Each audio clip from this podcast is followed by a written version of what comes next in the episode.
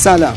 به پارت بی اپیزود دهم پادکست این چهارشنبه خوش اومدید. همونطور که در انتهای بخش ای شد به دلیل اینکه بارگذاری فایل های با طول زمان بیش از 60 دقیقه در اپ های پادگیر قدری دشواره ناچار شدم اپیزود دهم رو در دو فایل مجزا و در امتداد هم تقدیم حضورتون کنم. لذا برای اینکه در جریان کامل بحث قرار بگیرید ازتون درخواست می‌کنم ابتدا پارت A اپیزود ده رو بشنوید و بعد به فایل حاضر که قسمت دوم این اپیزود هست مراجعه بفرمایید. با ما همراه باشید.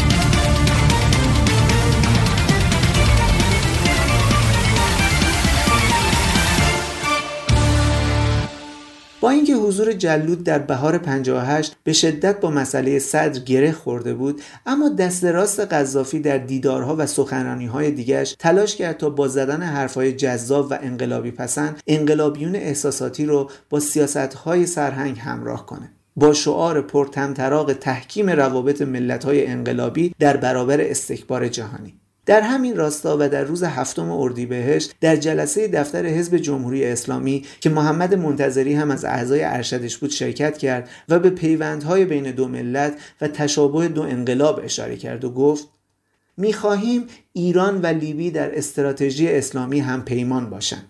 وقتی انقلاب ما در سال 1969 پیروز شد ما گفتیم انقلابمان اسلامی است. برادران عرب گفتن بگویید انقلاب ملی ولی ما نگفتیم و تاکید کردیم که انقلابمان اسلامی است. ما را متهم کردند که متعصبیم. مسیحیت و شرق و صهیونیسم به ما هجوم آوردند و ما را متهم ساختند که به اسلام تعصب داریم و با دیگر ملل دنیا دشمن هستیم. گفتند که قذافی آدم متعصبی است که مسلمان است. ولی ما همچنان بر سر حرفمان باقی ماندیم و گفتیم اگر دفاع از اسلام و ایستادن در پای آن تعصب است پس همه مردم لیبی متعصبند. این صحبت های حساب شده برای جلب توجه انقلابیونی که دارای روحیات احساساتی بودند به شدت دلچسب بود. اما هرگز اون دست از هواداران آیت الله خمینی رو که منتظر خبری از امام موسی صد بودن رو راضی نمی‌کرد و در هر دیدار یا مصاحبه ای جز و اولین سوالات از جلود همین سرنوشت صدر بود. روزنامه کیهان در روز 15 اردیبهشت 57 بخشای یکی از سخنرانی های جلود در شهر قم رو با تیتر درشت ترور امام موسی صدر اعلام شد پوشش داد. زیر تیتر و از قول جلود نوشته شده بود امام موسی صد به دست صهیونیست ها و استعمارگران ترور شده است.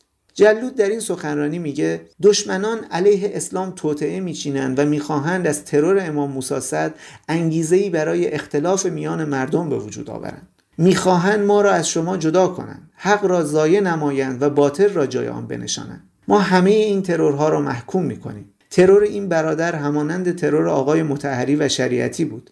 امام موسی صد یکی از دوستان لیبی بود از برادران ما بود. همیشه به لیبی سفر می‌کرد. ما اکنون مدارکی در دست داریم و می‌خواهیم نمایندگانی از ایران به لیبی بیایند و درباره مسئله امام موسی صد تحقیق کنند. ما این مدارک را تقدیم آنها خواهیم کرد و ثابت خواهیم نمود که امام موسی صد به ایتالیا رفته است. ایتالیا کشوری است که حتی نخست وزیر خودشان را هم ترور می‌کنند لیبی آرام و امن است. من به شما می‌گویم همانطوری که در قرآن نیز به آن اشاره شده است هرگاه قاصدی خبری ناگوار به شما داد درباره خبر تحقیق کنید. ما به انقلاب شما ایمان داریم و از خداوند صبر خانواده شهید را خواست داریم.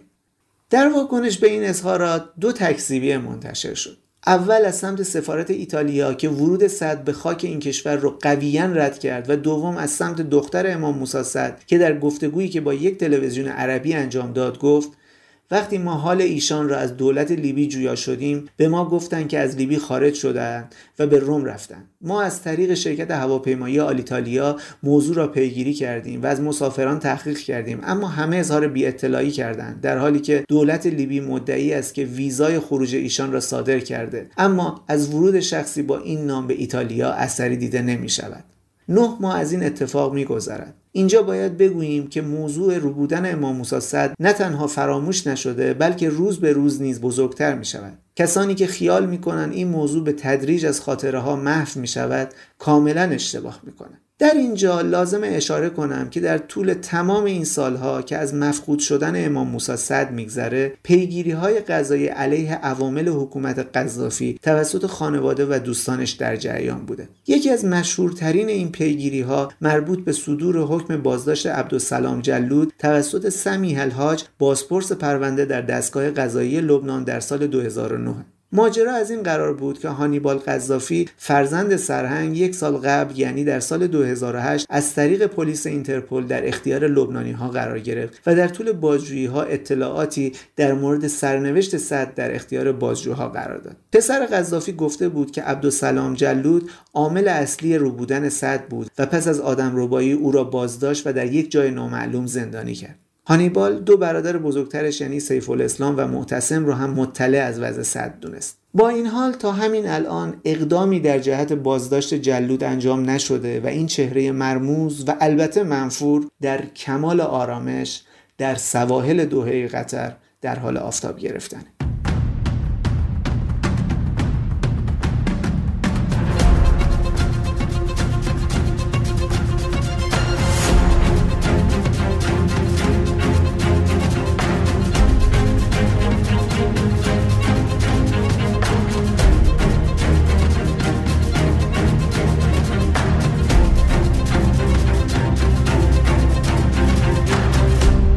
تثبیت جاپای سرهنگ قذافی در ایران بعد از انقلاب 57 اقدامات جدی گروه های نزدیک به سرهنگ با لیدری محمد منتظری شروع شد. منتظری به تأسی از قذافی که مرکز انقلاب جهانی بنغازی رو تأسیس کرده بود نهادی رو با عنوان نهضت‌های آزادی بخش جهان تأسیس کرد تا از این طریق چریک تربیت کنه. مرکزی که بعد از مرگ منتظری پسر با مدیریت سید مهدی هاشمی زیر مجموعه سپاه پاسداران قرار گرفت. همچنین با پولهایی که از سفارت لیبی به دفتر منتظری سرازیر بود محمد سازمانی موسوم به ساتجا که مخفف عبارت سازمان توده های جمهوری اسلامی بود را تأسیس کرد. عمده فعالیت این سازمان و نشریهش که به شکل گسترده در سراسر کشور توضیح می‌شد تبلیغ سرهنگ قذافی و توهین و بدگویی علیه امام موسی صد و دکتر چمران بود. یکی دیگه از اقدامات جنجالی این سازمان چاپ میلیونی کتاب سبز قذافی و توضیحش در تمام شهرهایی بود که نماز جمعه در اونها اقامه می‌شد. پخش کتابی با ماهیت کمونیستی که البته به نوعی قانون اساسی یک کشور دیگه هم بود در یک مراسم سیاسی مذهبی اون هم با مدیریت فرزند یکی از مراجع مهم تشیع اقدامی بود که رسما ماهیت و استقلال نظام جمهوری اسلامی رو به سخره می‌گرفت و موجب عصبانیت انقلابیونی شد که در تیم منتظری نبودند اما قدرت رسانه‌ای و البته نفوذ شیخ محمد اونقدر قوی بود که کسی جرأت برخورد جدی با مسببین این فاجعه رو پیدا نمی‌کرد. البته در این بین دولت موقت تا اونجا که توان داشت مقابل منتظری پسر ایستادگی می‌کرد و سعی داشت تا مانع آزادی عملش بشه. برای مثال دو بار از رفتن این شیخ پرهاشیه به لیبی در فرودگاه مهرآباد جلوگیری شد. رفت آمدهای منتظری به لیبی کاملا بی حساب و کتاب و همواره مسلحانه بود. در 20 خرداد 1358 یک ماه بعد از دومین سفر جلود به تهران محمد منتظری 550 نفر از افراد ایرانی و غیر ایرانی رو برای سفر به لیبی و شرکت در مراسم سالگرد آزادسازی پایگاه های نظامی آمریکا در لیبی سازماندهی کرد که اغلبشون فاقد پاسپورت رسمی دولت ایران بودند و طبعا دولت از خروجشون ممانعت کرد. حسن آیت، محمد مفتح، محمد حسن رحیمیان، سیف الله وحید دستجردی، محمد صادقی تهرانی، جلال الدین فارسی و ابو حنیف از جمله اعضای شناخته شده این هیئت بودند. 20 روز بعد در 9 تیر 1358 محمد منتظری به همراه 25 نفر از جمله ابو حنیف، سلمان یحیی صفوی، عربزاد و غفوری از مبارزین افغان تلاش کردند به شکل مسلحانه و با تهدید عوامل فرودگاه سوار هواپیمایی بشن که آزم جده در عربستان سعودی بود و از اونجا قصد داشت به لندن بره که عوامل دکتر چمران به موقع سر رسیدن و از این اقدام منتظری جلوگیری کردند. این اتفاق جو رسانه‌ای شدیدی رو بر علیه شیخ محمد به وجود آورد. مهدی بازرگان نخست وزیر دولت موقت در یک نطق تلویزیونی از حسین علی منتظری خواست تا جلوی فرزندش رو بگیره. آیت الله منتظری که تحت فشار افکار عمومی قرار گرفته بود و بیم این می‌رفت که اقدامات پسرش به جایگاه خودش ضربه بزنه نامه ای نوشت که در تمام بخش های خبری صدا و سیما خونده شد. منتظری در این نامه فرزند ارشدش رو دارای ناهنجاری های عصبی دونست که در اثر شکنجه های دوران شاه به وجود اومده. آیت الله منتظری می نویسه فرزند این جانب از ابتدای مبارزات ملت ایران به رهبری حضرت آیت الله امام خمینی در متن مبارزات قرار داشت و در این راه چقدر زندانی و شکنجه و آوارگی تحمل نمود و در داخل و خارج کشور دائما برای پیشبرد انقلاب تلاش می‌کرد و به شهادت دوستان و نزدیکانش گاهی بیشتر روزهای متوالی از خواب و خوراک و استراحت باز میماند و در اثر همین شیوه و به علاوه ضربه های روحی مداوم و نابسامانی های حاکم بر جو ایران پس از پیروزی انقلاب دچار نوعی بیماری عصبی و کوفتگی شدید اعصاب شده و تصور می کند که با دست زدن به کارهای بیرویه و جنجال آفرین به قصد و هدف خود دست خواهد یافت. کنترل و مهار کردن و معالجه او همواره فکر مرا مشغول کرده و تاکنون چند مرتبه دست به اقداماتی زدم و حتی اخیرا مدتی وی را برای معالجه اجبارا در قم نگه داشتم. ولی متاسفانه سودی نبخشید و در این میان عدهای سوء استفاده کرده و او را تحریک می کنند تا دست به کارهای جنجالی بزند و خوراکی برای تبلیغات دشمن گردد. من از دولت و نیز همه دوستان و علاقمندان و افراد مسلمان تقاضا دارم که اگر می‌توانند با این جانب تشریک مساعی نموده تا بلکه او را حاضر به معالجه و استراحت نمایند. با امید اینکه این عنصر پرتلاش و فعال پس از سالها تحمل رنج و زحمت به یاری خدای متعال بهبود یابد و بار دیگر به صحنه مبارزات بازگشته خدمتگزار دین و کشور گردد. ضمنا از دادستان محترم انقلاب تقاضا می شود حادثه اخیر فرودگاه را دقیقا بررسی نموده و عوامل آن را شناخته و تعقیب نماید و در صورتی که فرزند این جانب مقصر بود به هیچ نحو ملاحظه این جانب را نکنید و فقط طبق ضوابط اخیر اسلامی عمل نمایید. محمد منتظری در پاسخ پدر اعلامیه عمومی صادر کرد و اعلام کرد که چون می‌خواد انقلاب ایران رو به نهضت‌های اصیل انقلابی گره بزنه و دست عاملان بیگانه رو رو کنه به این جفسازی ها اهمیت نمیده. واقعا هم اهمیتی نداد و فردای انتشار نامه پدر با وساطت محمد قرضی که در اون زمان مسئول عملیات سپاه بود به همراه گروهی از همفکران خودش آزم سوریه و از اونجا به لیبی شد. اتفاق مهم یک ماه و نیم بعد رقم خورد. در دهم شهریور 58 که مصادف بود با اول سپتامبر سالگرد کودتای افسران جوان در لیبی مجدد هیئتی با مسئولیت محمد منتظری عازم لیبی شد. این هیئت خودش رو نماینده دولت ایران معرفی می‌کرد. اما دولت موقت اعلامیه رسمی داد و گفت این هیئت سر خود به لیبی رفته و دولت رو نمایندگی نمی‌کنه. در شبی که قرار بود محمد منتظری به تهران برگرده مهدی بازرگان که رئیس دولت بود با آیت الله مهدوی کنی که رئیس کمیته انقلاب بود جلسه ای می‌ذاره و تصمیم می‌گیرند تا شیخ محمد منتظری رو هنگام پیاده شدن از هواپیما بازداشت کنند این اتفاق میافته و منتظری چند ساعتی در بازداشت میمونه. اما به کمک دوستانش که در کمیته انقلاب بودن فراری داده میشه و چند ماه در اصفهان مخفی میشه. بعدها که از مخفیگاه خودش خارج میشه شروع به مصاحبه علیه دولت موقت می‌کنه. مثلا در گفتگویی که با روزنامه النهار چاپ بیروت داشت میگه نخست وزیر ایران زیر نفوذ سازمانهای اطلاعاتی آمریکا و صهیونیست است و عوامل صهیونیستی و آمریکایی در دولت ایران رخنه کردند. دولت فعلی ایران به علت اینکه بعضی از اعضای آن دیدگاه های انقلابی ندارند ضعیف است. عواملی صهیونیستی و آمریکایی داخل صفوف آن فعالیت می کنند و سبب می شوند مواضعی خاص با الهام از خارج اتخاذ کنند. و در پاسخ به این پرسش که آیا تغییراتی در دولت پیش بینی می کنید گفت در آینده نزدیک تغییراتی در دولت داده خواهد شد.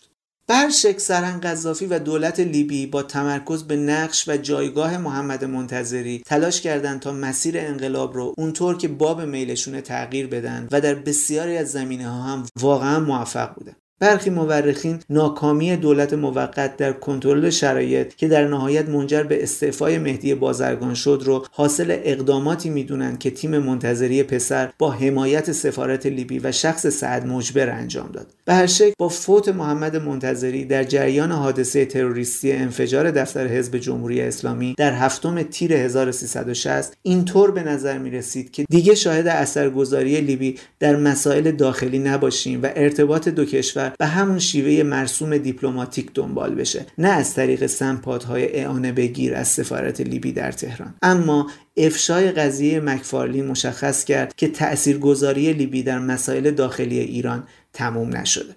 همینجا لازمه به یک نکته مهم اشاره کنم. همونطور که تا اینجا متوجه شدید نظر و نگاه من در مورد کنشگری های شیخ محمد منتظری در سالهای آغازین انقلاب کاملا انتقادیه و برای بنده این میزان حمایت از یک دولت یا مقام خارجی در عین نادیده گرفتن منافع ملی اصلا خوشایند نیست. اما حقیقتا نمی‌تونم محمد منتظری رو به خاطر باورمندی بیپایان با آرمانهاش و مسلحت سنجی نکردن در موضوعات و عدم سوء استفاده از جایگاه خانوادگیش تحسین نکنم. فکرش رو بکنید اگر چنین فردی می‌خواست سیاست بازی پیشه کنه تا چه اندازه می‌تونست محبوب دل اصحاب قدرت بشه؟ برای مثال در ماجرای امام موسی کافی بود فقط و فقط سکوت کنه. نه از موضع بیت آیت الله خمینی حمایت کنه و نه از قذافی. آیا در ادامه خصومتی در دو طرف باقی میموند؟ اما کاری رو کرد که به نظرش برای مقابله با امپریالیسم که یک عمر علیهش جنگیده بود درستتر بود. محمد منتظری تنها و تنها سه سال از زندگیش رو در یک آرامش و امنیت نسبی گذروند. منظورم از 22 بهمن تا زمان مرگشه. به شهادت بسیاری از دوستانش در این سه سال تنها دغدغه محمد ترس از دست رفتن و خاموشی شعله انقلاب بود. شیخ محمدی که سالها در زندان و تحت شکنجه بود. مدام با پاسپورت جعلی و لباس مبدل از یک کشور به کشور دیگه در حال رفت و آمد بود و حتی تا سالهای آخر زندگیش نتونسته بود تشکیل خانواده بده. چیزی که در مورد فرزند یک مرجع تقلید شیعه واقعا غیر قابل باوره. اما در مورد این شخصیت باید هر غیر ممکنی رو ممکن دونست.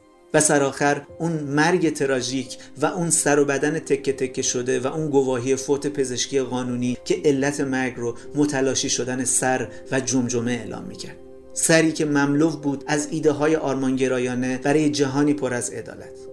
محمد دو سال قبل از فوتش در سال 1357 و در هتل اینترکنتیننتال به خبرنگاران گفت یعنی وقتی که ما می‌بینیم شخصیت های با ارزش جامعه از آبراهام لینکلن و محمد علی جناح تا لومومبا پس از پیروزی بلافاصله از بین می‌روند. یا مثلا ناصر نهرو بومدین سوکارنو یا دوگل در سن قبل از پیرمردی میمیرند چه کسی اینها را میمیراند و از آن طرف چطور می‌شود که جاسوسان خطرناک همه پیرمرد می‌شوند؟ یعنی در این کشور ما که علی دشتی و سید ضیاءالدین طباطبایی و سید حسن تقی‌زاده از خطرناکترین جاسوسان صهیونیست بوده و هستند چطور می شود اینان پیرمرد شده و بعد می میرند و البته در کل صحنه ها و جریانات سیاسی از زمان قاجاریه رضا محمد رضا و حالا اینها این پیرمردها همه نقش داشتند.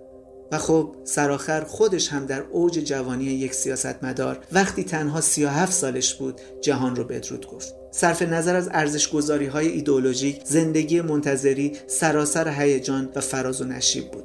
سخنان تندی که علیه رجال سیاسی ابتدای انقلاب می‌زد نشان از زمیر پاک بیگانه با سیاست بازی های مرسوم و سهمخواهی های ابتدای هر انقلابی داره. نیت قلبیش تنها و تنها این بود که زندگیش رو وقف هدفی کنه که اون رو حق مطلق می‌دونست. آرزو می‌کنم روح این مبارزه پرشور الان در آرامش مطلق باشه.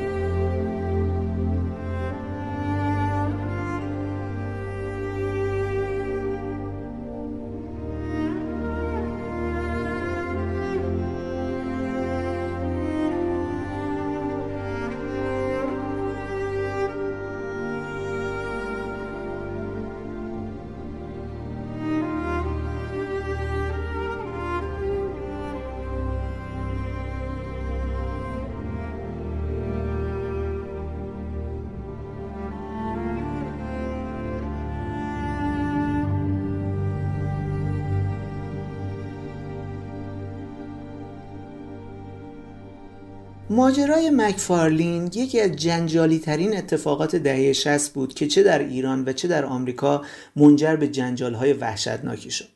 ماجرا از این قرار بود که گروهی از مبارزین لبنانی که با سپاه خط و ربط داشتند و تحت مدیریت اماد مغنیه چریک مشهور لبنانی کار می‌کردند موفق شدند در دو اقدام از نظر زمانی نزدیک به هم تعدادی شهروند و دیپلمات آمریکایی رو به گروگان بگیرند با وساطت اکبر هاشمی رفسنجانی گروه اول از این گروگانها آزاد شدند.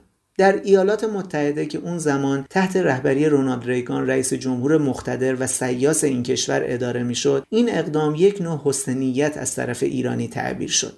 لذا با واسطگری شخصی به نام منوچهر قربانی فر که قبل از انقلاب در استخدام ساواک بود و بعد از 22 بهمن 57 به اسرائیل و بعد به آمریکا فرار کرده بود بنای ارتباط با طیفی از مسئولین جمهوری اسلامی گذاشته شد که به تعبیر آمریکایی ها میانه رو بودند و می‌شد برای آرامش منطقه روی اونها سرمایه گذاری کرد.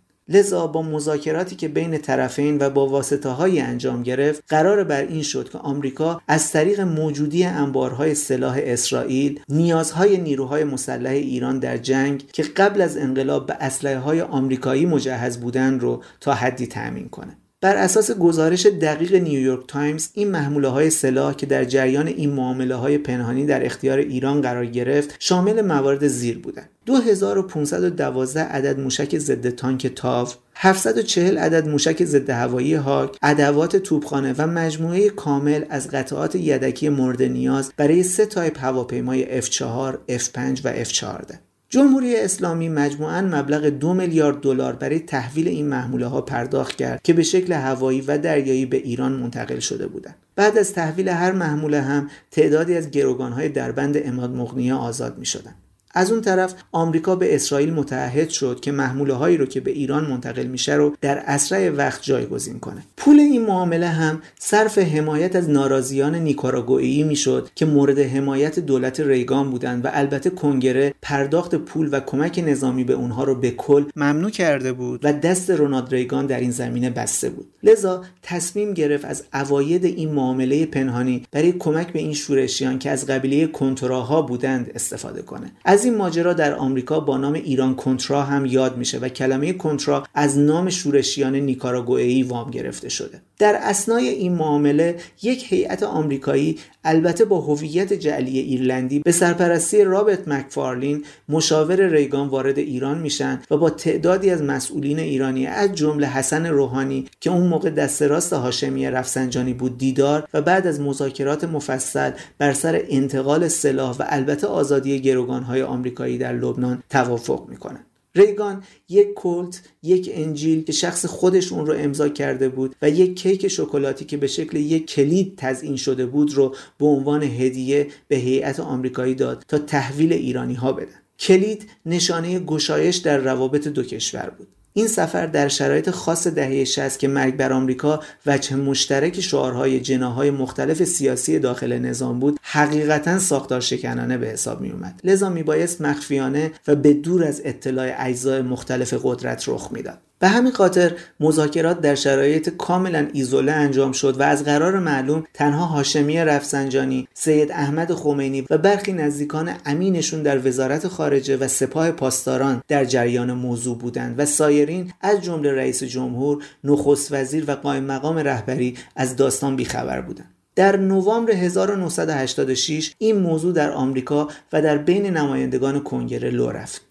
اسناد این معامله کمتر از یک ماه بعد از طریق منوچهر قربانی فر که در این معامله دلالی کرده بود در اختیار فتولا امید نجف آبادی از روحانیون نزدیک به آیت الله منتظری قرار گرفت.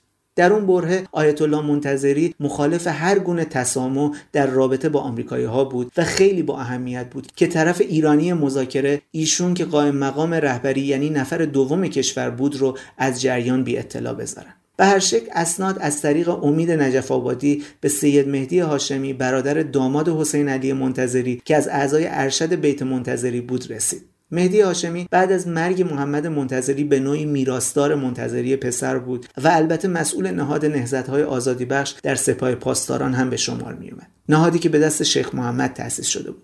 ارتباط بیت منتظری با لیبی هم از همین طریق مهدی هاشمی همچنان با ثبات و قوی بود. سید مهدی هاشمی اسنادی که به دستش رسیده بود رو از طریق روزنامه اشرا در لبنان منتشر کرد و در مصاحبه‌ای که زیل انتشار اسناد انجام داد به عاملین این مذاکره حمله شدید کرد. در کنار این اسناد به شکل کامل به ترابلوس هم رسید و این موضوع یعنی ارتباط پنهانی بین ایران و آمریکا موجب دلخوری قذافی از مسئولین ایرانی شد و حکومت لیبی علیه ایران موضع شدید گرفت. همونطور که در اپیزود قبل روایت شد رابطه قذافی و ریگان در دهه 60 شمسی در بدترین حالت ممکن بود و خبر رابطه پنهانی ایران و آمریکا به شدت قذافی را عصبانی کرد. لازم اشاره کنم که بعدها فتولا امید نجف آبادی و سید مهدی هاشمی دستگیر محاکمه و در نهایت اعدام شدند.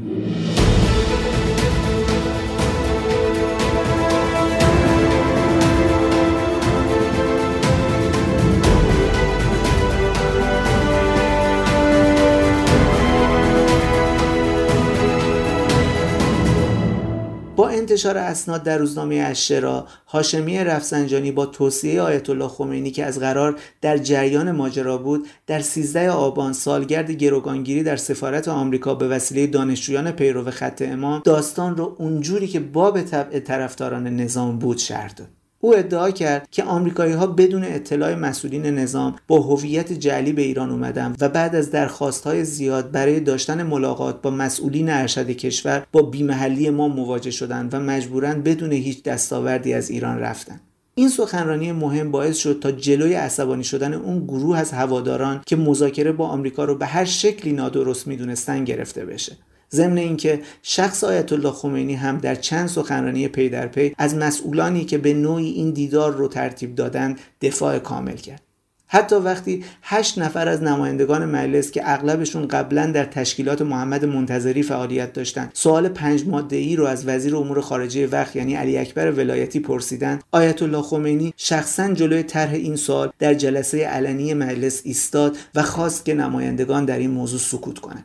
کاریزمای آیت الله خمینی و محبوبیتش جلوی هر گونه اعتراض بیشتر رو در بین عموم مردم و البته مسئولین منتقد حداقل در اون برهه زمانی خاص گرفت و یه جورایی پرونده مختومه شد آیت الله منتظری در کتاب خاطراتش در این مورد می نویسه ساده انگارانه است اگر کسی باور کند که آمریکایی ها برای فروش مقداری سلاح یا رهایی چند گروگان در لبنان دست از سیاست های اصولی خود در جنگ ایران و عراق بردارند. تجربه گروگانگیری افراد سفارت آمریکا درسای آموزنده‌ای برای آمریکایی ها و ما داشت. اتفاقا آزادی آنها هم در ابتدای ریاست جمهوری رونالد ریگان بود و سفر مکفارلین هم در همین دوران ریگان بود. از طرف دیگر این چه روشی است که در ایران متداول شده که از مذاکرات رسمی و روشن و منطقی با آمریکا روی گردان بوده و آن را خیانت و بیغیرتی اعلام می‌کنند ولی به صورت مخفی و پشت پرده مذاکره می‌کنند. آقایان برای خرید اسلحه روابط مخفیانه با آمریکایی ها برقرار کرده بودند و مکفارلین مشاور رئیس جمهور آمریکا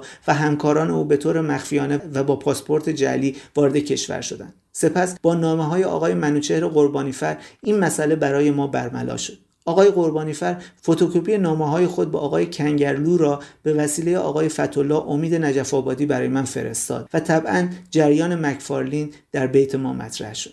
البته من اصلا قربانی فر را ندیدم و نامه های قربانی فر را ظاهرا سید مهدی هاشمی توسط یکی از دوستانش به اشرا رسانده بود و آقایان با علم کردن این داستان می‌خواستند به طرف های آمریکایی خود بفهمانند که ما با طرفداران صدور انقلاب به قول آمریکایی ها تروریست و با مخالفان این مذاکره و افشا کنندگان آن برخورد کردیم.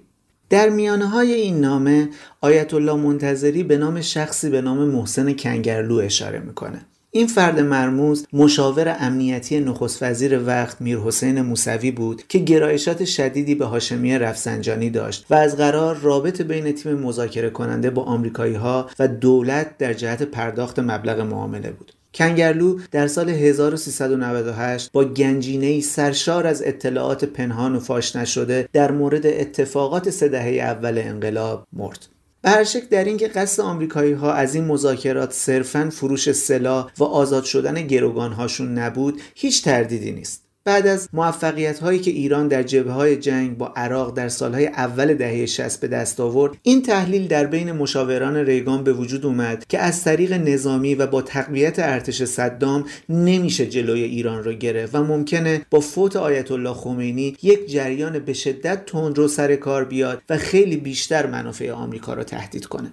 منظور از جریان تندرو در اون بره به طیف حامیان بیت منتظری برمیگشت. بیتی که ارتباط نزدیک با یک موجود مزاحم به نام قذافی داشت. کارشناسان مطلع هدف ریگان از اعزام مکفارلین رو این چهار مورد می‌دونن.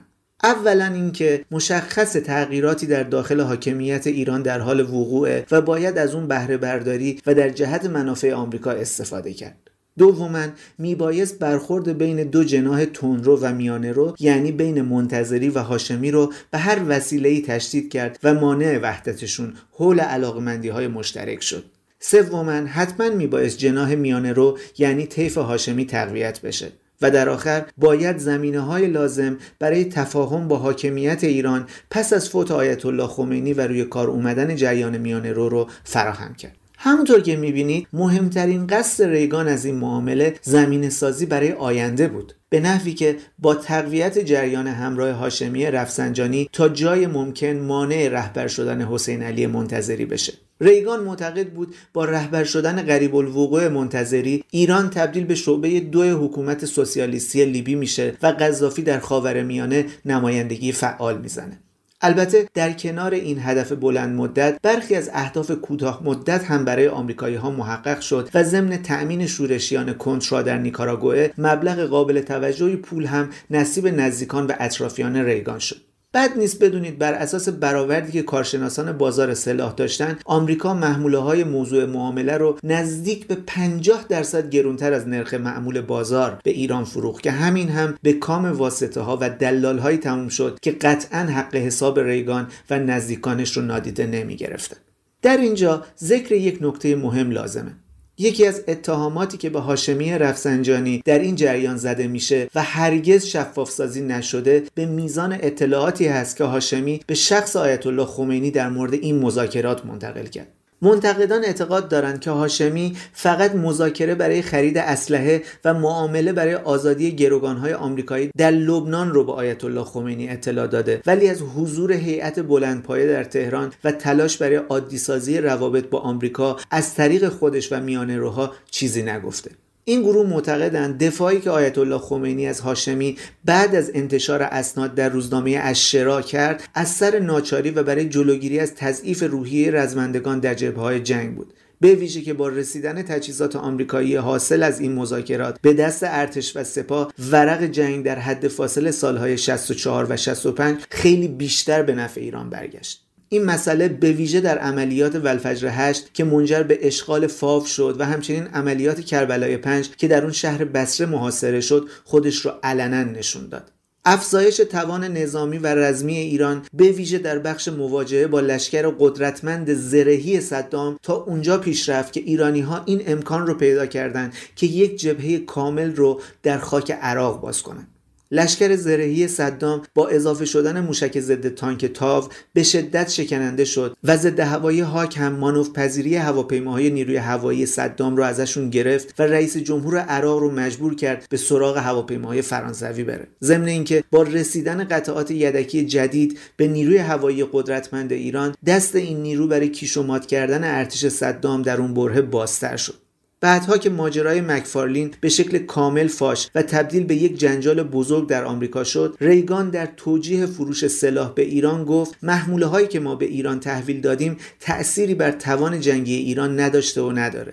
اما کیه که بتونه بهبود توان رزم ایران بعد از رسیدن این میزان اسلحه کارآمد رو نادیده بگیره؟ تا قبل از این نبود تسلیحات کافی باعث شده بود تا توان انهدام تانک ها ساقط کردن هواپیماها و هلیکوپترهای توپدار را از دست بدیم. بیشک استفاده از این تجهیزات جدید و روی آوردن به یک جنگ منطقی که هم مبتنی بر نیرو و هم تسلیحات بود منجر به شکست های تاریخی ارتش بس عراق در نیمه های دهه 60 شد.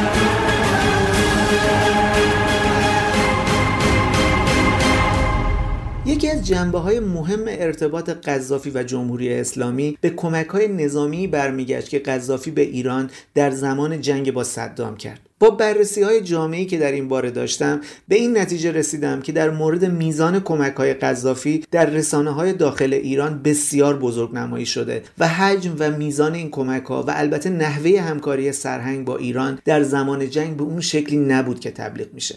این نکته وقتی جالبتر میشه که بدونیم چه کسانی بیشتر از همه در این زمینه صحبت می‌کنن و از این حاتم بخشی های جناب قذافی به نیکی یاد می‌کنن. میشه با قاطعیت گفت اغلب اطلاعاتی که در این زمینه منتشر شده از طرف افرادی بوده که قبلا سابقه همکاری با محمد منتظری رو داشتن.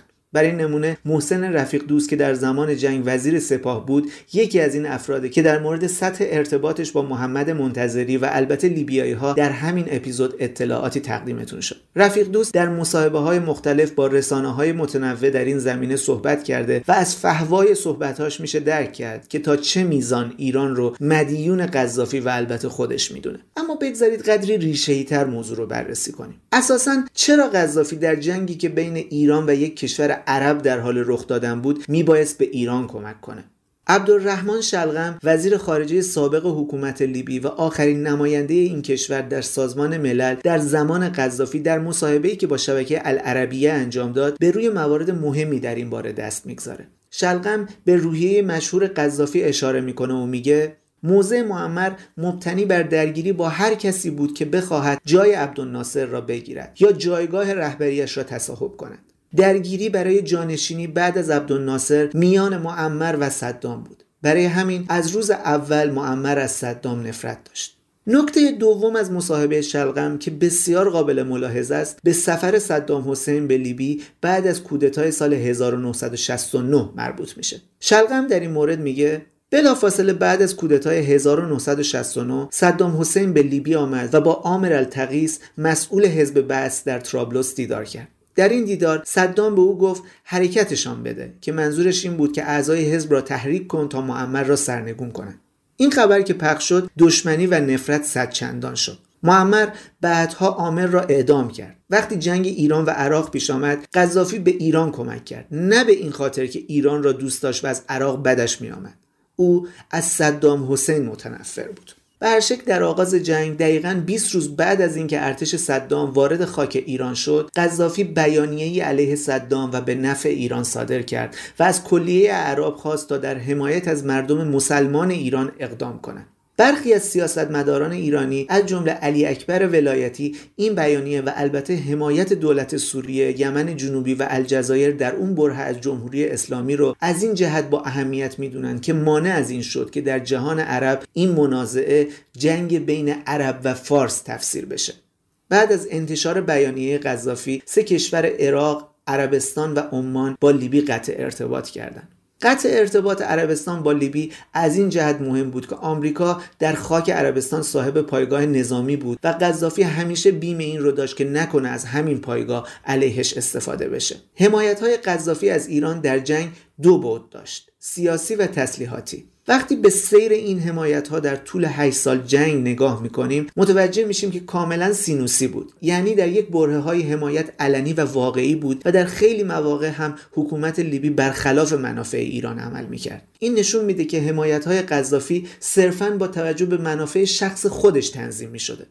در ابتدای جنگ همراهی با ایران اونقدر جدی بود که هزینه قطع ارتباط با همزبانان عرب رو بابتش داد و در برهی حتی علیه ایران در دادگاه بینالمللی اقامه دعوا کرد و ایران رو برای تموم کردن جنگ تحت فشار گذاشت. در حقیقت تمامی تصمیمات و موزگیریهاش بر بستر منافع میگذشت. با تمام این تناقضات نمی‌تونیم انکار کنیم که در کل لیبی در طول جنگ تحمیلی یکی از مهمترین متحدان کشورمون بود. بریم سراغ کمک های نظامی. در سال 1363 فشار حملات موشکی و بمباران هواپیماهای ارتش عراق به شهرهای ایران به شدت افزایش پیدا کرده بود. به نحوی که مسئولین و فرماندهان جنگ عملا مستاصل شده بودند که چه استراتژی رو برای مقابله انتخاب کنند. انبار مهمات ارتش و سپاه هم به ویژه در بخش پدافندی ته کشیده بود و این در شرایطی بود که ایران بعد از ماجرای گروگانگیری سفارت آمریکا تحت تحریم‌های تسلیحاتی قرار گرفته بود و عملا امکان خرید هیچ سلاحی رو از هیچ یک از تأمین کنندگان نداشت. در کنار این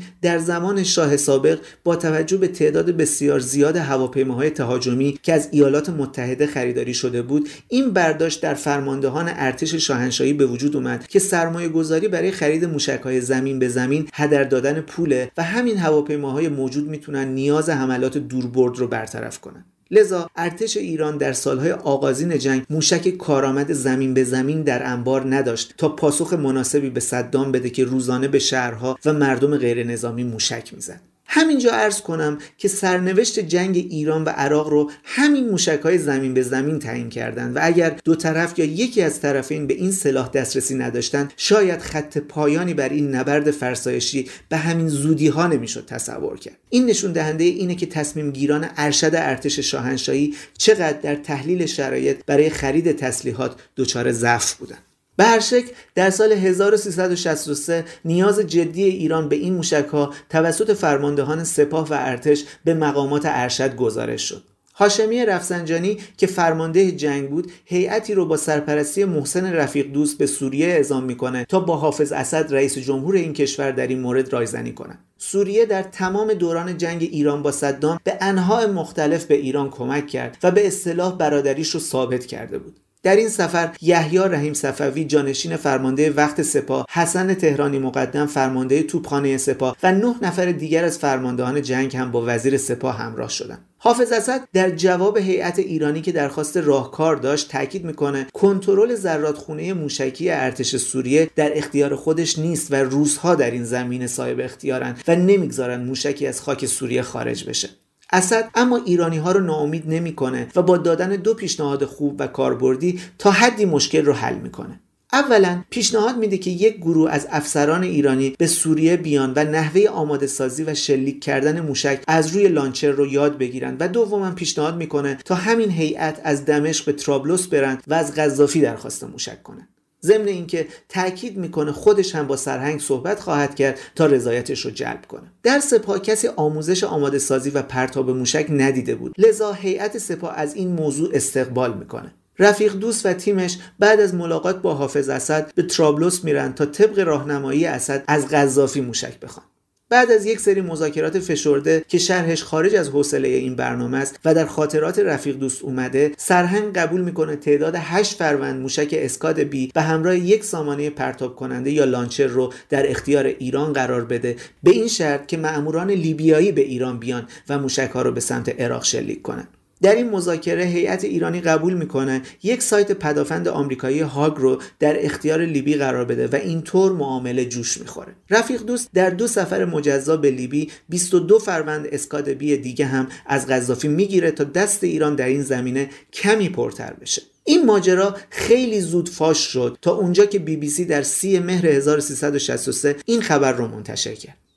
بین ایران و لیبی روابط تسلیحاتی بسیار گسترده‌ای وجود داره.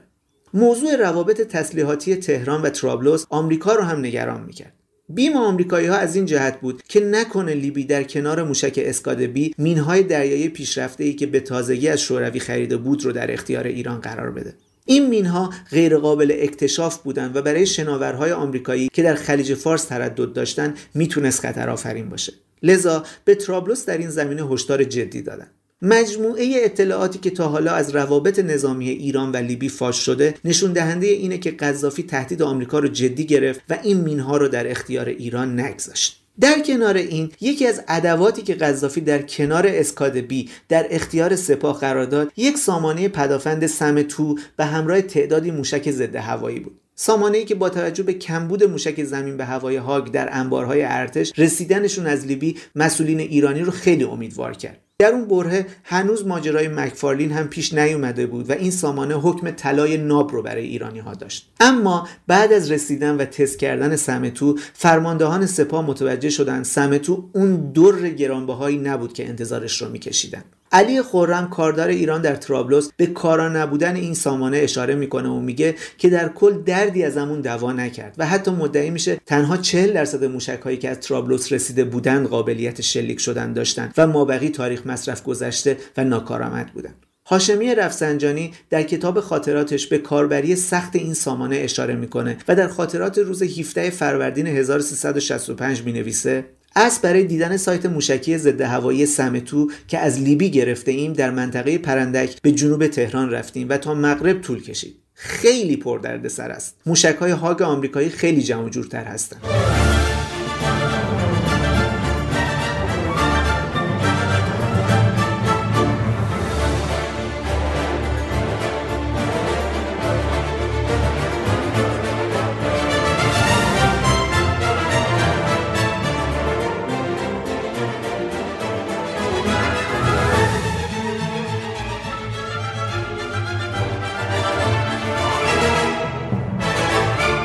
بله سمتو چندان به دردمون نخورد. اما مهمترین سلاحی که از ترابلوس رسید همون موشک اسکاد بی بود. اسکاد بی موشکی با سوخت مایعه که در اتحاد جماهیر شوروی و با نام آر 17 تولید می‌شد. نام اسکاد بی رو سازمان ناتو بر روی این سلاح گذاشته.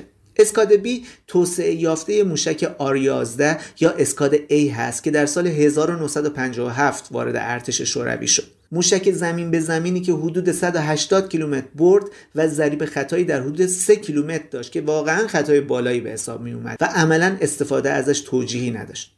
شوروی در سال 1965 بعد از سالها تحقیق و آزمایش نمونه بهبود یافته اسکاد A رو با نام آر 17 یا اسکاد B عرضه کرد که بردش به 300 کیلومتر می رسید و خطاش هم تا 400 متر پایین اومده بود. با وزن 6 تنی و ارتفاع 11.5 متری. کلاهک جنگی موشک تا هزار کیلوگرم مواد منفجره رو می‌تونست حمل کنه و البته قابلیت حمل کلاهک هسته‌ای رو هم داشت. بعد از موفقیت در تولید اسکادبی ارتش شوروی دو مرتبه دیگه هم خانواده موشک های اسکادبی رو توسعه داد و به برد هزار کیلومتر و خطای کمتر از 50 متر رسوند. ولی چون در این برهه که مصادف بود با اواخر دهه 80 میلادی ارتش شوروی موشک هایی با فناوری بهتر و دقیق تر داشت این موشک رو صرفا به جهت فروش به همپیمانانش تولید می‌کرد و خودش استفاده ای ازش نداشت. با این وصف با وجود تولید موشکهایی با برد و دقت بیشتر بیشک اسکاد بی پرتیراژترین موشک تولید شده در اتحاد جماهیر شوروی بود که در جنگهای متعدد ازش استفاده شده. ناتو چند سال پیش آماری رو منتشر کرد که در اون ادعا شده بود بعد از موشک ویتو ساخت آلمان نازی اسکاد بی از تمام موشکهای تولید شده در تاریخ معاصر بیشتر استفاده شده که این جایگاه استراتژیک و کاربری این جنگ افزار رو نشون میده. نکته جالب توجه اینجاست که با وجود پیشرفت چشمگیر در ساخت موشک هنوز که هنوز ارتش بسیاری از کشورهای دنیا از اسکادبی یا موشک هایی که تکنولوژی مشابه باهاش رو دارن استفاده می‌کنن البته این رو هم باید گفت که در کل این موشک جزو موشک های با خطای بالا دسته بندی میشه. به هر شکل رسیدن موشک اسکاد بی از لیبی به ایران از این جهت با اهمیت بود که با توجه به فاصله شهرهای مهم عراق با مرزهای ایران و توجه به برد 300 کیلومتری این موشک ایران به راحتی می‌تونست اقصا نقاط عراق رو تهدید کنه. به عنوان مثال با گذاشتن یک لانچر در کرمانشاه سپاه این امکان رو داشت تا بغداد و کرکوک دو شهر استراتژیک برای صدام رو به راحتی زیر آتش اسکاد بگیره. ارتش صدام هم اسکادبی داشت اما با این موشک نمی‌تونست تهران یا شهرهای مرکزی ایران رو بزنه چون برد 300 کیلومتری موشک این اجازه رو نمی‌داد. پس ایران در این زمینه دست بالاتر رو داشت. لذا با رسیدن موشک ها و مأموران لیبیایی برنامه حمله با موشک به عراق شروع شد و در اولین قدم شهر نفخیز کرکوک با یک فروند اسکادبی هدف قرار گرفت. داخل پرانتز این رو بگم که در اون بازه زمانی خبری از جنگ افزارهای ضد موشک نبود و لذا وقتی همچین موشک عظیم و با هزار کیلو سر جنگی به مقصدی شلیک می‌شد حتما به هدف یا نزدیکش اصابت می‌کرد و خرابی به وجود می آورد معموران لیبیایی از سی فروند موشکی که به ایران اومده بود 21 فروندش رو شلیک کردند و بعد با فرمانی که از ترابلس رسید دست از کار کشیدن. علی عبدالسلام تریکی از مقامات رژیم سابق لیبی بعدها فاش کرد در اون برهه از طریق واسطه های بین قذافی و صدام ارتباطاتی برقرار شد و سرهنگ به صدام گفت اگر محمد المقریف مخالف لیبیایی که به صدام و خاک عراق پناه برده بود رو تحویل لیبی بده هم کمکاش به ایران رو قطع می‌کنه و هم چند فروند جنگنده در اختیار صدام می‌ذاره تا در جنگ دستش بازتر بشه. صدام این پیشنهاد رو چند ماه معلق گذاشت و در سال 1366 رسما رد کرد و در این زمان بود که مجددا ارتباطاتی بین ایران و لیبی در مورد معاوضه یا خرید اسلحه از سر گرفته شد. به هر شکل با متوقف شدن فعالیت ماموران لیبیایی در نیمه سال 65 در ایران فرماندهان جنگ نگران ادامه عملیات های موشکی بودند. در خاطرات 19 شهریور 1365 هاشمی رفسنجانی به این مسئله و تبعاتی که برای کشور داشت اشاره شده. هاشمی می نویسه قرار بود امشب به عراق موشک بزنیم اما به خاطر عدم هماهنگی با ماموران لیبی به تأخیر افتاد. امروز هم عراق به تبریز و یک کشتی حمله کرده است. در این بره حسن تهرانی مقدم و تیمش از فرماندهان اون زمان می‌خوان تا خودشون کار رو به دست بگیرن. این گروه قبلا در سوریه آموزش هایی رو دیده بودن و در طول فعالیت لیبیایی ها در خاک ایران هم در کنارشون بودن. اما هنوز مسلط به فرایند آماده سازی نشانگیری و شلیک نشده بودن. قرار گرفتن در شرایط استرار باعث شد تا گروه تهرانی مقدم با انگیزه بیشتری دل به کار بدن. خبر خوب 21 دیما تقریبا سه ماه بعد از خروج ماموران لیبیایی از ایران به دست فرماندهان جنگ می‌رسه. هاشمی این روز رو در کتاب خاطراتش اینجور وصف کرده. اطلاع رسید که امروز صبح اعضای سپاه پاسداران توانستند یک موشک اسکادبی به بغداد شلیک کنند. خوشحال شدیم چون ماموران لیبی اخیرا از همکاری استنکاف کردند و معلوم نبود که خودمان بتوانیم عمل کنیم. این حمله موشکی به کلوپ افسران ارتش عراق انجام شد و باستاب زیادی هم در رسانه ها داشت. نه روز بعد در اول بهمن 1365 فرمانده نیرو هوایی سپاه طی یک نامه به هاشمی رسما اعلام می‌کنه دیگه هیچ نیازی به کمک لیبیایی ها در مورد شلیک موشک نیست و از هاشمی خواست اجازه بده سپاه در یک روز دو موشک متوالی به کاخ صدام بزنه. هاشمی موافقت می‌کنه و قرار میشه تا تیم محسن رفیق دوست این بار به کره شمالی برن و از اونها درخواست موشک کنن. هاشمی در این باره می نویسه به آقای رفیق دوست گفته شد که تلاش کند تعداد بیشتری موشک از کره شمالی بگیرن لیبی دیگر به ما موشک نمی‌دهد و کم کم دارد موضع ضد جنگ می‌گیرد. حتی سایت موشکی سم را که در تهران دارد به بهانه نقص قطعه غیر عملیاتی کرد. ولی افراد خودمان آن را آماده کردند. در اینجا لازمه به یک موضوع مهم اشاره کنم. بسیاری معتقدند توان موشکی که سپاه پاسداران در طول سالهای بعد از جنگ به دست آورده بود با مهندسی معکوس موشکهای قذافی حاصل شد و از این باب هم باید ممنون قذافی بود. این گزاره 100 درصد غلطه. قذافی در کل سی فروند موشک اسکادبی به همراه یک لانچر تحویل ایران داد که هر سی موشک در حد فاصل تابستان 65 تا فروردین 66 شلیک شده بودند. در حالی که اوج جنگ موشکی در دل سال 66 رخ داد. در این سال ارتش عراق به این توانایی می‌رسه تا موشکی با برد بسیار بیشتر از اسکاد بی با نام الحسین رو خودش در عراق تولید کنه و در طول حدود 50 روز 189 فروند از الحسین رو به شهرهای مختلف ایران شلیک می‌کنه. 135 فروند به تهران 23 فروند به قم 22 فروند به اصفهان و تعدادی در تبریز و شیراز و کرج. این حملات بیش از 2000 ایرانی رو کشت و یک چهارم جمعیت تهران رو فراری داد. در جواب ایران 80 فروند موشک به عراق شلیک کرد که اغلبشون در بغداد فرود اومد. تفاوت حملات موشکی ایران با عراقی ها در این بود که با فتوای آیت الله خمینی قبل از شلیک هر موشک این اطلاع به مردم عراق داده می‌شد تا به جای امن برن. خب این 80 فروند از کجا اومده بود؟ قبلا عرض شد که با عدم همکاری قذافی در این زمینه گروه رفیق دوست به کره شمالی رفتند و بعد از مذاکرات بسیار موافقت کره ها رو برای دادن 100 فروند موشک هواسونگ 5 جلب کردند هواسونگ 5 همون اسکاد بی بود که در کره شمالی تولید می‌شد و اسم کره ای روش گذاشته بودند این موشک هیچ تفاوتی از نظر ویژگی و برد با اسکاد بی نداشت. تنها برای آسون تر کردن استفاده به جای خودروی گرون قیمت روسیه ماز 543 که حمل کننده و لانچر موشک اسکاد بود از یک خودروی کره‌ای ارزون تر برای حملش استفاده می‌شد. در حد فاصله سال 66 تا 67 کره شمالی 100 فروند به همراه 5 تا 20 لانچر از این موشک رو به ایران فروخت. در مورد تعداد لانچرها بین کارشناسان اختلاف نظر وجود داره و منابع رسمی هم دقیقش رو مشخص نکردن. منازعه موشکی بین ایران و عراق که از اون به جنگ شهرها هم یاد میشه نقش زیادی در پایان دادن به جنگ داشت. حجم بالای تلفات جانی و مالی در هر دو کشور باعث شد تا دو طرف به شکل ناخواسته به سمت اتمام این جنگ بیهوده و فرسایشی تمایل پیدا کنند. در مورد تولید داخل موشک اسکاد بی یا هواسونگ 5 هم این نکته تکمیلی رو اضافه کنم که یک سال بعد از اتمام جنگ با کره شمالی توافق میشه تا این موشک در ایران تولید بشه و فناوری ساخت این موشک در اون سال توسط کره ها وارد ایران شد و در کارخانه در اصفهان عملیاتی شد.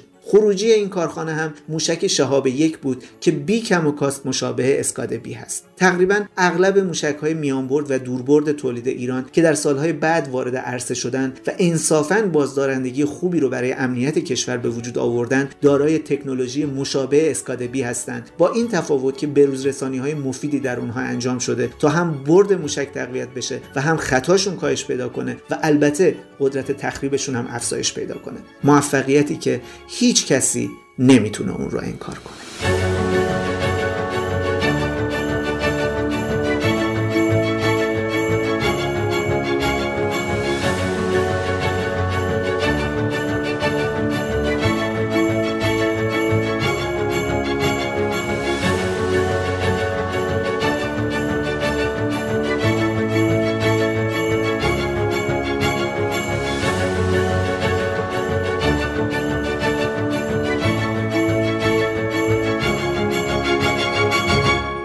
سال 1366 بعد از اینکه میانه قذافی و صدام مجددا به هم خورد طرف لیبیایی مجددا پالسهایی رو برای برقراری خط تسلیحاتی بین دو طرف فرستاد. یکی از شایعاتی که در مورد ماجرای مکفارلین همواره وجود داشته در مورد تحویل یک سری تجهیزات و امکانات جنگ شیمیایی در جریان معاملات به تهران بود. برخی افراد بدبین معتقدند بعد از اینکه قذافی از این موضوع مطلع شد به ایران پیغام داد که حاضر این تجهیزات رو بگیره و در عوض تجهیزات مورد نیاز ایران رو تحویل بده. در کتاب خاطرات هاشمی در روز یک شهریور 66 نوشته شده لیبی از ما مقداری سلاح خاص خواسته است موافقت شد که بدهیم چون آنها هم بنا از چیزهایی به ما بدهند در 15 شهریور 1366 سید محمد کاظم خانساری سفیر ایران در لیبی به دیدار هاشمی میره. هاشمی محتوای جلسه رو اینطور مطرح می‌کنه. آقای خانساری از توجه جدید لیبی به ایران و برگشت از سیاست انتقاد آمیز چند ماه پیش گفت و درباره دادن برخی از امکانات نظامی و تعمیر هواپیماهای آنها برای جنگ چاد گفت و قرار شد در مقابل گرفتن بعضی چیزها چیزهایی بدهیم. به آقای اکبر ترکان گفتم که همراهی کنند ترکان در اون موقع وزیر دفاع بود. بعدها چاد مدعی شد در جنگهای بین لیبی و این کشور در منطقه اوزو قذافی از تسلیحات نامتعارف شیمیایی استفاده کرده. با انتشار این خبر فشارها به لیبی برای متوقف کردن رابطه با تهران افزایش پیدا می‌کنه و دولت آمریکا لیبی رو تهدید به تحریم بیشتر می‌کنه. این تهدیدها باعث میشه تا لیبی مجدد سیاست خودش رو نسبت به ایران تغییر بده و سرهنگ قذافی در سخنرانی مهمی که در روز یک آذر 1366 انجام داد تاکید بر متوقف شدن جنگ ایران و عراق می‌کنه و ادامه اون رو توطعه علیه اسلام، عربیت و فلسطین می‌خونه و میگه باید فشارها علیه ایران رو ادامه بدیم تا جنگ رو متوقف کنه و لیبی برای این منظور تمام تلاش خودش رو به کار خواهد گرفت. در جنبندی این بخش همونطور که قبلا هم گفتم بدون شک قذافی در طول جنگ کمکهایی رو به ایران رسوند. ولی در مورد میزان و حجم این کمک ها بسیار اغراق شده و اصلا به اون میزان نبود که سرنوشت نهایی جنگ باهاش تغییر کنه.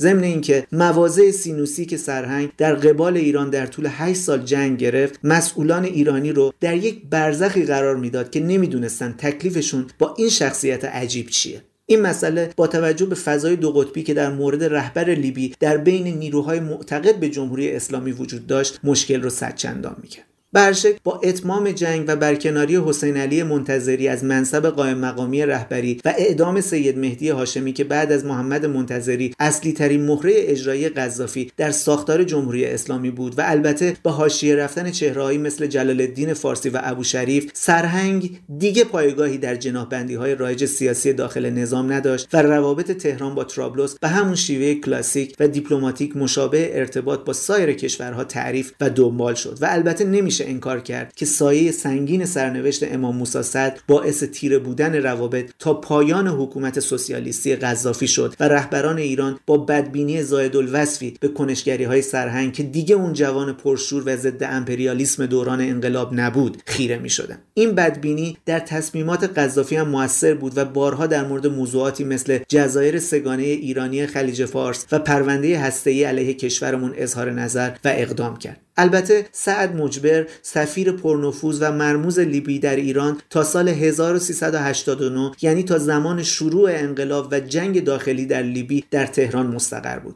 در این بره قذافی نامه ای به رئیس جمهور وقت محمود احمدی نژاد می نویسه و درخواست می‌کنه ایران پاسخ محبتهاش در زمان جنگ با صدام رو الان بده.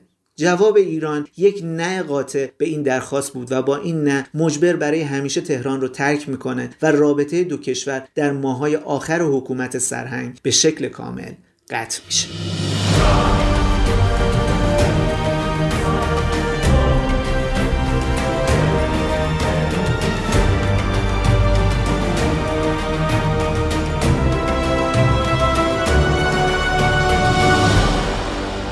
خب دوستان به انتهای دهمین اپیزود پادکست این چهارشنبه رسیدیم. ممنون که همراه هم بودید. قبلا عرض کرده بودم که اپیزود دهم آخرین برنامه از مجموعه قسمت هاییه که در مورد سرهنگ قذافی تولید می‌کنم. اما گستردگی مطالب حول روابط لیبی و ایران باعث شد تا این سری برنامه ها رو به اندازه یک اپیزود دیگه تمدید کنم و در قسمت بعد نقل ماجراهای سرهنگ قذافی رو به اتمام برسونم. در برنامه پنجم این مجموعه قرار در مورد هواشی زندگی سرهنگ و خانوادهش صحبت کنیم و با گریزی به اتفاقات مهم انقلاب سال 2011 لیبی روزها و ساعات پایانی عمر سرهنگ قذافی رو خدمتتون روایت کنم. بر خود لازم می‌دونم تا از همه دوستانی که با دقت برنامه اخیر رو گوش دادن و مواردی رو که نیازمند اصلاح بود رو گوشزد کردن تشکر کنم. تصمیم دارم ترانسکریپت اپیزودهای مربوط به لیبی و سرهنگ قذافی رو تصحیح و ویرایش کنم و اگر عمری باقی بود برای استفاده علاقمندان روابط بین الملل به چاپ برسونم. به همین دلیل درخواست می‌کنم اگر موردی به ذهنتون می‌رسه که جای اضافه شدن به موضوعات این قسمت ها رو داره و یا احیانا ایرادات و اشتباهاتی که ممکنه به خاطر قلم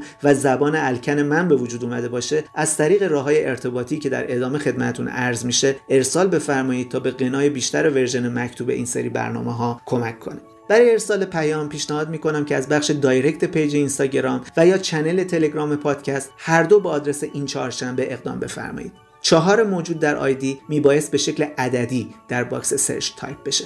مجددا ممنونم از همراهی شما و تا اپیزود بعد شما رو به خدای بزرگ و مهربان میسپارم. خدا نگهدار.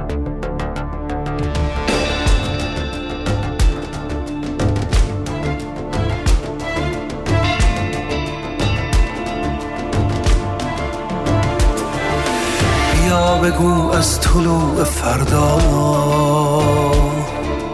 دریچه ای وا کن از تماشا؟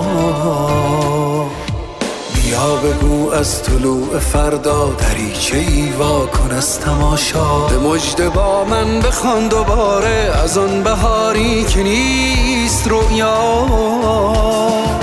خوشا به نام دیار خواندن به پای ایران صبور ماندن به مردمش از امید گفتن به پرچمش بوسه ای نشاندن. ایران ایران تپش دل